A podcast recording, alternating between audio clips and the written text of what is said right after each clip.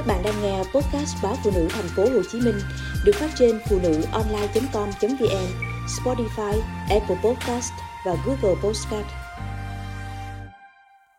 Lỗ hỏng mưu sinh nuốt chửng tình yêu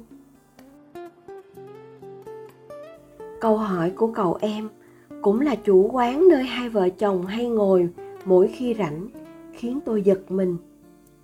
Ừ, bao lâu rồi hai vợ chồng không uống cà phê cùng nhau. Hình như cũng hơn hai tháng rồi. Những bận rộn của cuộc sống cuốn con người vào vòng xoáy của nó, khiến đôi khi ta không chú ý đến thời gian nữa. Hai tháng hay vài tháng không là dài với một đời người, nhưng hẳn nhiên là khá dài với một cuộc hôn nhân đang cần thời gian để sống chậm lại. 8 năm bên nhau với hai mặt con.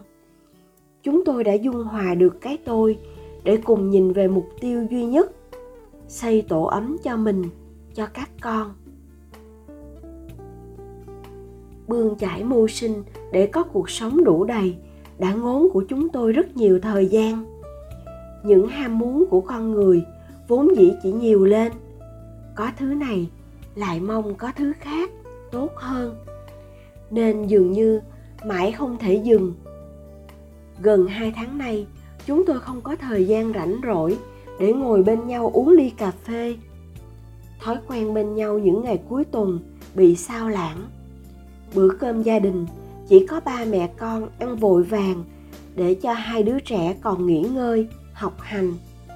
Chồng về sau, ăn sau. Tiếp nhận dự án mới anh gần như không có thời gian cho gia đình. Sáng sớm, anh đã ra khỏi nhà. Tối, luôn về rất muộn. Vẻ uể oải, mệt mỏi hiện rõ trên khuôn mặt. Mở cửa đón chồng. Thấy vậy, tôi cũng không nỡ yêu cầu thêm điều gì với anh.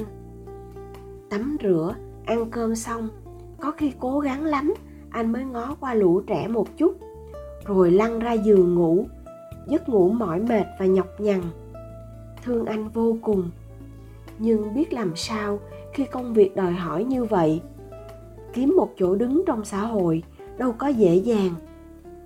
Nhưng có phải ta đang bị công việc chi phối, bị điều khiển một cách vô thức? Tuổi trẻ dùng sức khỏe để kiếm tiền, rồi về già lại dùng tiền níu kéo sức khỏe. Nghịch lý quá không? Biết rõ đấy mà cũng không biết điều phối sao cho hợp lý. Hai tháng sao lãng gia đình, hai tháng không mặn mà chia sẻ, cả gối chăn cũng thành nhạt nhẽo. Có phải vì quá bận mà chúng tôi không còn thời gian để yêu nhau? Sống ào ào, bước qua nhau thản nhiên và vô tâm thì thật dễ. Sống bên nhau sẻ chia, thương yêu chất lượng mới là đòi hỏi của một tổ ấm vững bền biết vậy, nhưng phải làm sao? Câu hỏi của cậu em bỗng nhiên cứ luẩn quẩn trong đầu tôi. Dự án của chồng đã vắt kiệt sức lực anh. Những khoảnh khắc bên nhau của gia đình cũng thật hiếm hoi.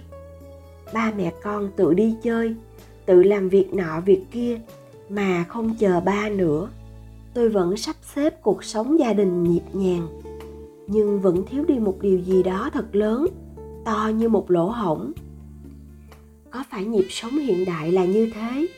Bận bịu mưu sinh, theo đuổi bao điều ta muốn, khiến những người thân đi qua nhau, đi qua những yêu thương vội vã. Nếu hoàn thành dự án này, anh ấy lại bắt tay vào công việc mới, bận rộn. Lẽ nào tôi chấp nhận nhường chồng cho công việc? Cái lỗ hổng kia sẽ to thêm mãi. Cho đến khi nó nuốt chửng cuộc hôn nhân của tôi và những đứa trẻ.